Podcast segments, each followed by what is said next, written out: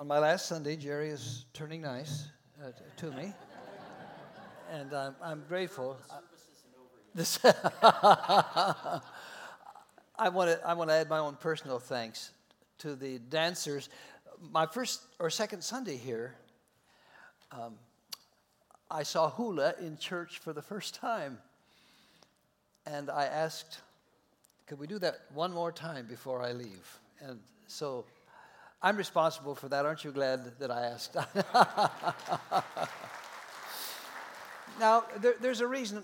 I didn't know this at the time. There's a reason that uh, I needed to have them dance. I, I needed some affirmation today. It is my last Sunday with you. Uh, some members of the staff have been a little eager for me to go.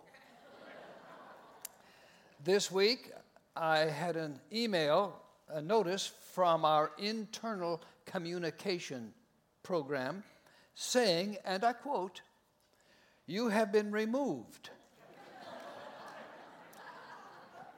by Danny."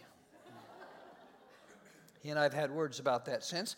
Then I had a note, uh, it, w- it was a general note, not to me personally, but it, I took it personal, from Jerry.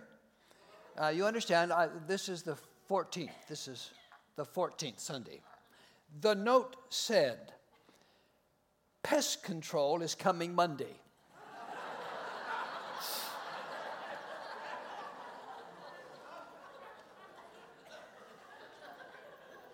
I'm sitting at my desk in the office, and a couple of men from Jerry's department came into the room. Sorry to disturb you. They weren't at all sorry, but you know we say that. And they did disturb me as I watched them measure my office for the improvements that are now going to be made.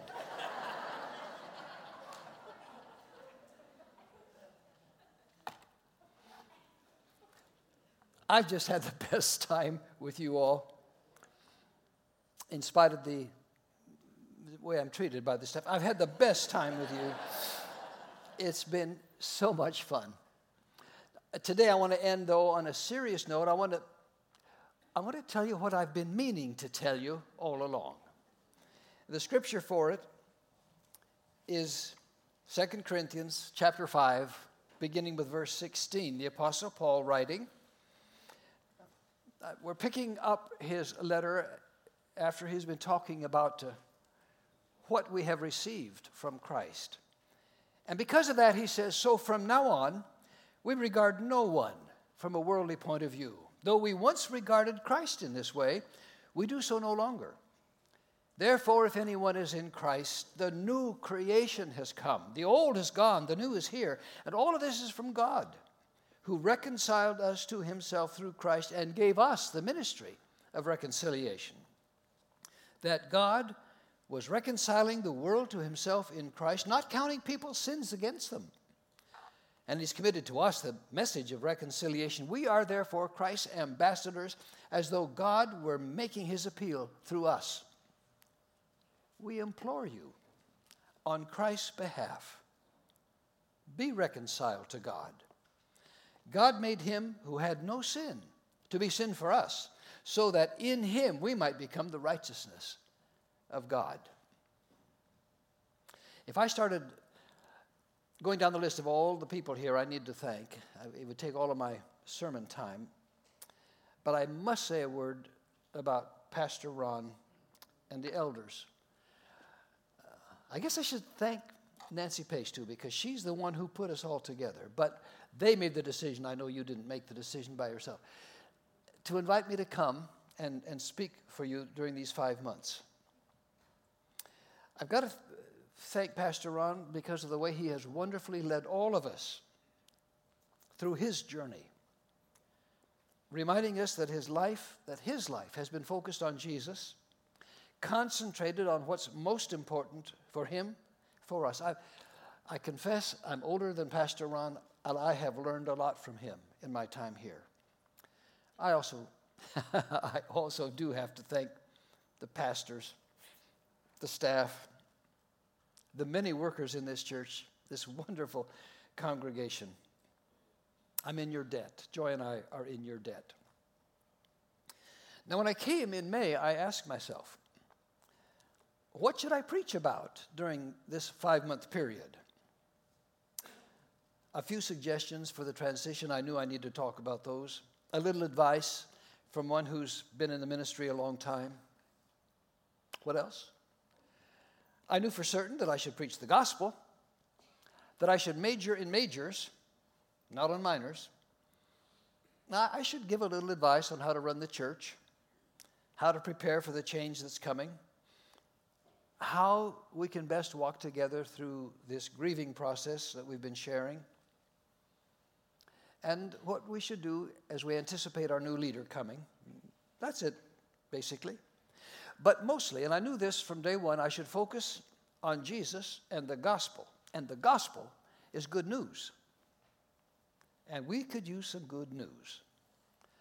Our world is pretty much in a mess, which our politicians will be telling us with ever-increasing noise between now and November election. The swamp hasn't been drained. The economy, even though it seems to be booming right now, is perpetually under some new threats. Our foreign policy vacillates. We're never quite sure we're getting the whole story. Our national morals seem to be spiraling downward. Our children often seem to be rebels without a cause. Our schools are in crisis, and on and on and on and on goes the litany of bad news. And what's even worse is when we look inward. We're quite adept at making a mess of our personal lives, too. Now, I've told a, a lot of stories from my life. I wonder what you'd think if I were to tell stories from your life, telling the whole congregation and out over the airwaves about you, leaving nothing out, I mean. Telling the secrets you've hidden, maybe even some secrets you've hidden from yourself. Now, don't worry, I won't tell them. I won't tell you all of mine either. Because here's the troublesome truth, and it applies to the best of us. Much of the time, in most of our lives, we're at odds with God. Now, Paul's talking about the new life we have in Christ, a new life that God has made possible so that we won't be at odds with God. Here it is again. All this is from God, who reconciled us to himself through Christ and has given us the ministry of reconciliation. That is, in Christ, God was reconciling the world to himself, not counting their trespasses against them. What wonderful words about reconciling, about reconciliation, about putting back together that which has been forced into separation. And Paul doesn't leave it to our imaginations. Our, our trespassing did it, he said, broke the connection between us and God. Our addiction, our addiction to going where we don't belong, our, our going in where the keep out signs say keep out.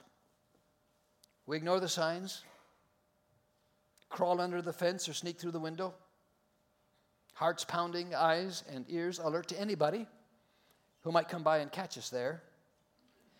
There's a part of us that doesn't seem to grow up, that hears the voice saying, no, no, that's a no-no, but does it anyway, sometimes just for spite. So, when the preacher quotes Romans three twenty-three, nobody has to explain it to us. All have sinned and fall short of the glory of God. We understand that. And, and we understand this verse from Romans. For the wages of sin is death. You keep on going in that direction, you're back to God, you're back to your loved ones, you're back to your obligations to your friends, your duties to your church and your community and your world and your relationship. Die, and you shrivel up. Your journey on that path is accompanied by loneliness, confusion, meaninglessness, hunger. There was a British writer and uh, T V commentator a few decades ago named Malcolm Muggeridge, well known. Uh, he said in one of his writings that he used to keep in his office a large metal box with thousands of letters in there. Letters that people had written to him, he said, revealing the extraordinary spiritual hunger which prevails today among all classes and conditions of people, from the most illiterate to the most educated, from the most lowly to the most eminent. And that hunger, he writes, isn't satisfied with the various moral and theological and sociological disputes of the day. No sophisticated theologies and philosophies come to our aid, our aid. The only means, he said, of satisfying that hunger remains the bread of life which Jesus offered, with the promise that those who ate of it should never hunger again. The promise stands. Now, these words mean a lot, coming from a man who, through most of his life, even in his most preeminent period, was an avowed atheist, going his own way, gaining great fame, gaining greater dissatisfaction, until he finally gave in and let God be God in his life. No longer hungry, no longer at odds with God, reconciled, connected. I, I want to say a word about that connection. Now, some of you know that I used to be a biker. One of the things I like best about Pastor Ron is he understands vehicular transportation. When I retired as a senior pastor at Central Christian Church in Mesa after twenty years, my retirement gift was a Harley. It's a great church that would give a sixty-year-old man a Harley. Now, the reason that they gave me the Harley is that they knew I was too cheap ever to buy one. I'd had three motorcycles prior to that. The one that I was riding at the time was a Honda Shadow, eleven hundred cc's. Wonderful bike. Well, I hadn't had that bike but a few days, really, when in Mesa we were hosting our annual National Senior Adult Christian Convention. And a couple of friends came down from Oregon to Arizona for that convention. Good friends, and good friends share their joy. So I dragged them from the church a couple of blocks away to where we live so I could show off my new motorcycle. Now, you know how it works with kids and dogs when you want to show off? They don't perform. So I wheeled out my Honda Shadow and cranked it up, except that it wouldn't crank. It simply was dead. Well, I'd had a little battery trouble already with that, so I knew that it was the battery, and I knew that with a little push, it would go. So I asked my friends, good friends, would you just give me a little push? It'll start. So they pushed me. seventy years old, they pushed me. They pushed me up the block, and they pushed me down the block. And at the end of it, they were red-faced and panting, and we were not such good friends. Now, I couldn't imagine what was wrong. Before it started out, I had flipped the switch to open the fuel line, the line between the gas tank and the engine.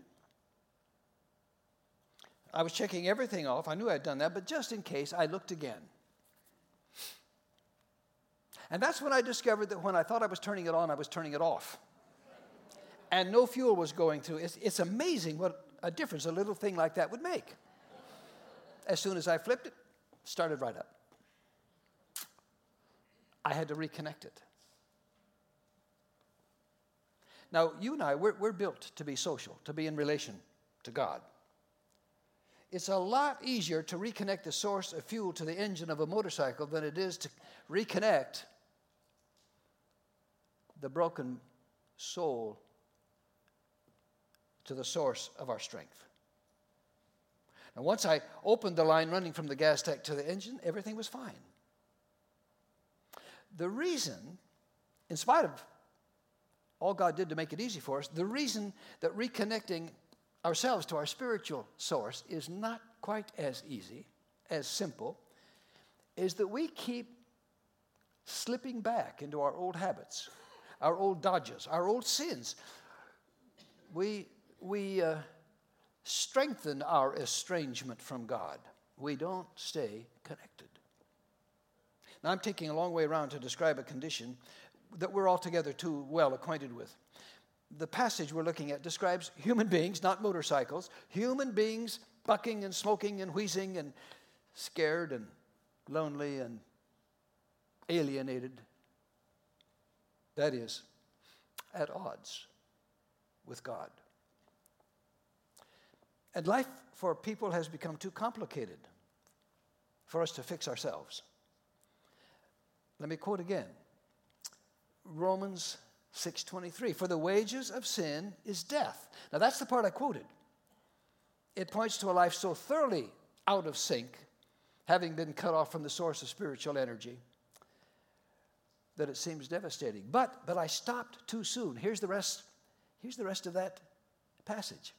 The same verse says, for the wages of sin is death, but goes on to say, but the gift of God is eternal life in Christ Jesus our Lord. That's good news. I also quoted Romans three twenty-three, for all have sinned and fall short of the glory of God. You know that. I know that. You also know I stopped too soon that time as well, because the next verse says, for all have sinned and fall short of the glory of God, and all are justified freely by his grace through the redemption that comes by Christ Jesus. Now, you put those together, those verses from Romans, together with the passage we're studying here from Second Corinthians, and here's what you get. God has taken the trouble to rescue us from our trouble, and that changes everything. For the love of Christ urges us on, because we're convinced that one has died for all, and therefore all have died. And he died for all, so that those who live might live no longer for themselves, but for him who died and was raised for them. At the heart of this passage is a cross. It points toward God in one direction, toward people in the other directions. Even out of context, it has meaning, a simple plus sign, a reminder that there is more to life than most people are aware of, especially if they're at odds with God. But when they, when we get it, that God has gone to all this trouble to repair broken lives, to reconnect with people who, for whatever reason, have become disconnected from him, then their lives undergo a radical, wonderful transformation. They don't see themselves as losers anymore. They don't see other people as competitors or as the enemy or as obstacles in the, the way of their getting what they want. Excuse me. Their whole perspective on life has changed. When I started here, by the way, they gave me big bottles of water.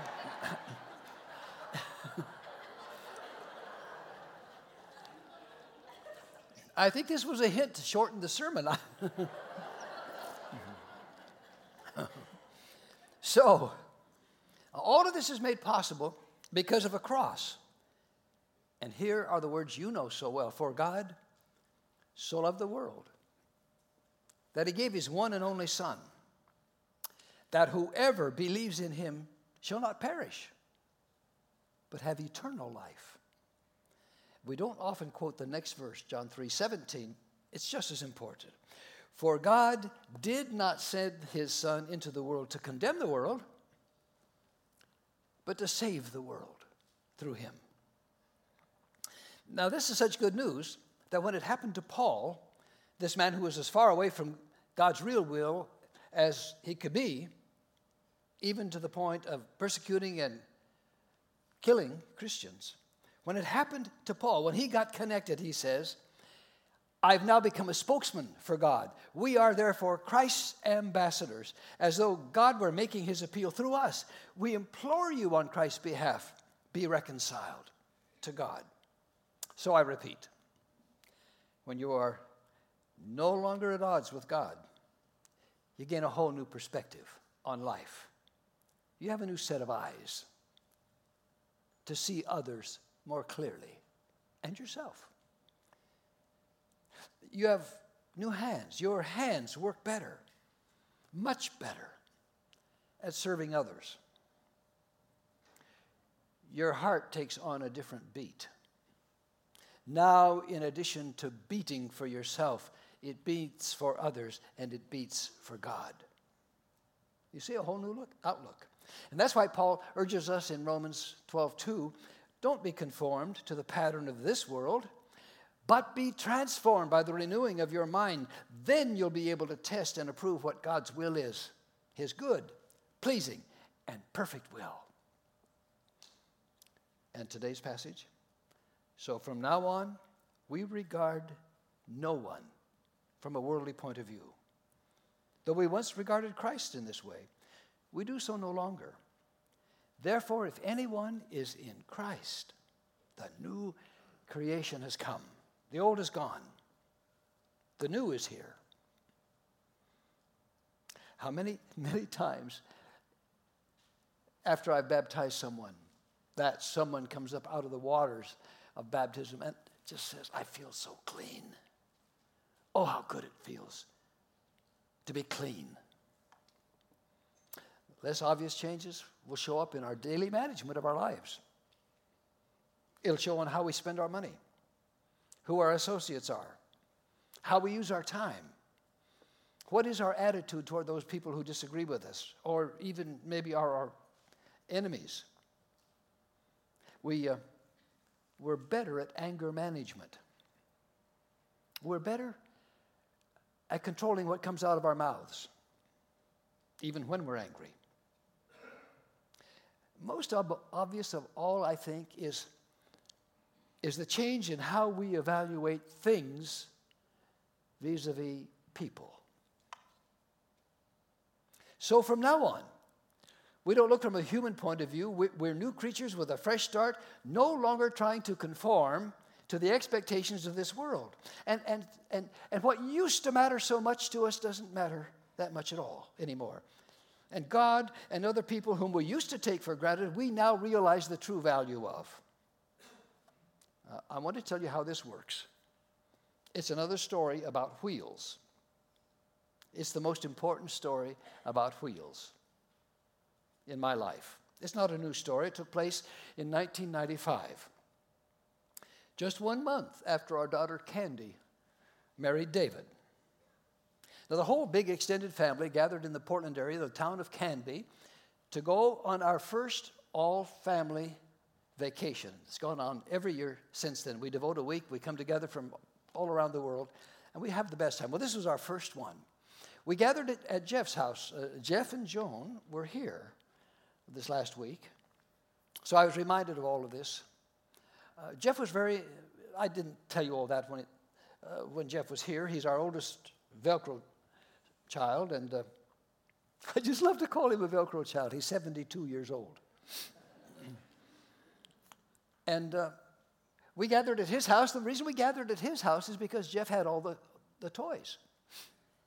So we gathered together, and then we caravanned to Central Oregon, to Cultus Lake, for our week together. Now, caravan. We uh, we took Jeff's truck. Jeff's truck was pulling Jeff's trailer. In Jeff's trailer w- was Jeff's Jeep, and Jeff's jet ski on the jet ski trailer, and the kayaks and all. He had the toys, I'm telling you. The next vehicle was Jeff's motorhome, pulling Jeff's boat. We we had to be really nice to Jeff. Down the highway we went, we got to the campground, and we set up for the evening. Now, Candy and David were not yet with us uh, because of work. They had to drive up separately from California. They arrived sometime in the middle of the night. In the morning, uh, Brian and Mike and I had to go into the next town. This is before cell phones. We had to go into the next town uh, to call our offices, about a forty, forty-five-minute drive, unless you get lost, which we did. And we were gone most of the morning. When we came back, driving into the campground, the first face we saw was Jeff's. And uh, it was obvious he wasn't a happy camper. And he led us to the boat ramp at the lake, and we began to understand. There, there on the ramp sat his Jeep. Um, shall we say, disgorging itself of excess liquidity. Beside him, it, on the ramp, was David in a vertical fetal position. He was a sad guy. Uh, did I mention to you that he and Candy had been married one month? Here's what happened. because we were late coming back from making our phone calls, Jeff decided, uh, thinking of others, of course, that he should launch the jet ski, check it out, make sure that everything was fine, which he did. He, he backed the Jeep out of the trailer, backed the jet ski on its trailer, hooked the jet ski trailer to the Jeep, backed the Jeep and the jet ski down the ramp, prepared to launch it. As he was getting on the jet ski, David, who was watching all this, asked if he could help. Now, what I'm about to tell you is not David's fault. It's because he's too young. thirty, I think. He got into the Jeep because Jeff said, yeah, you could help. Just uh, pull the Jeep up there. There was a parking area up above, and just pull it on up there. And uh, David was glad to do that. So he got in the Jeep, slipped uh, into the into gear. Now, this is why I told you, you, you have to be kind of kind to David. He didn't know better. He'd only driven manual transmissions, four-speed manual transmissions, and automatic transmissions. He didn't know about three-speed transmissions. And Jeff's Jeep was older, but it looked pretty new. So he got in, put it in gear, left and up, released the clutch, and started going backwards. Well, he's quick, and he stopped immediately. And he thought to himself, hmm, this ramp is steeper than I thought. So he hit the accelerator a little harder, released the clutch, and went back even faster. Now, on the shore was Kristen, Jeff's daughter, and she knew that lake, and she knew that there was a precipitous drop-off. And so she yelled, "Get out of the Jeep!" Which David did just in time. Now, as Jeff on the jet ski is approaching the ramp, he detects something amiss. He sees the Jeep not at all. He sees David on the ramp, that vertical fetal position, rocking back and forth. He gets off of the jet ski, wades o- over to David. David looks up and says, "I owe you a Jeep." The Jeep was buried. Now, fortunately, Jeff is a master mechanic, and so he went up and got the truck, and he drove the truck down the ramp. He dove into the water because he had a winch cable on the front end of that Jeep. He attached the, the cable to the truck. Then he dove back in again to take the Jeep out of gear, put it in neutral. That's when he discovered that it was in reverse. And when we arrived, Brian and Mike and I, and we walked to the ramp, there was the Jeep, still really draining itself, and there was David. Did I mention that David had been in the family one month? Can you imagine what was going through his mind? He didn't know, he didn't know any of us, really. And I was feeling so sorry for him, and I wanted to say something to him, I, but I have an affliction. When I'm really emotional, I can't talk. And I couldn't say what I wanted to say. Brian, who was beside me, took over. And he said just the right thing. "David, when you consider what these men have lost, what's a Jeep? Because just one year earlier, we had lost our son, who died at his own hand. Five years before that, Jeff's son, Sean, was killed in a motorcycle accident. One month before I was to fly to Oregon to marry him and his fiancée,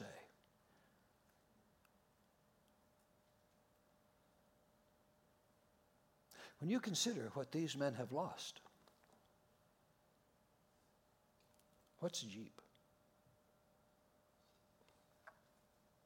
Compared with losing a son, what's a Jeep? I'd give anything I have to have my son back. I wouldn't want to be who I was before I lost him. His death gave me a new way to look at life. And so now when I'm stressed out, I try to remember. I don't always. I try to remember. It's only a Jeep.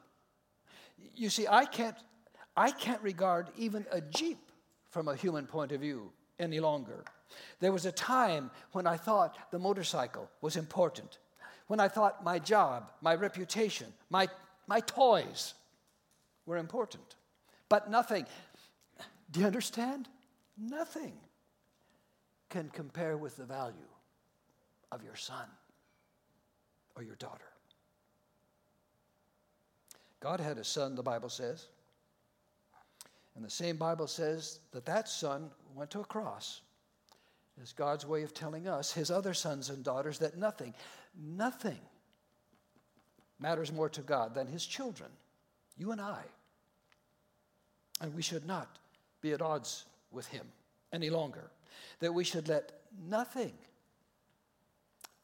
nothing stand between us and God.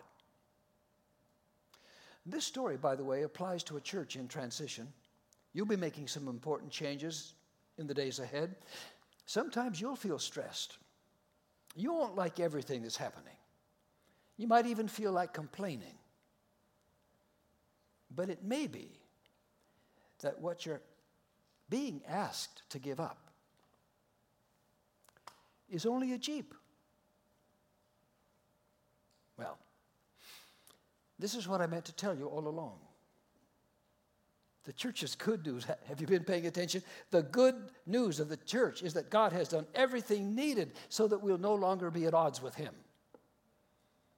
He's tried to make it totally clear how important, how important we are, all of us. And that applies to those who are not yet a part of the church. Compared to you and your relationship with God and the people God has put in your life, everything else is just a Jeep. And what's a Jeep?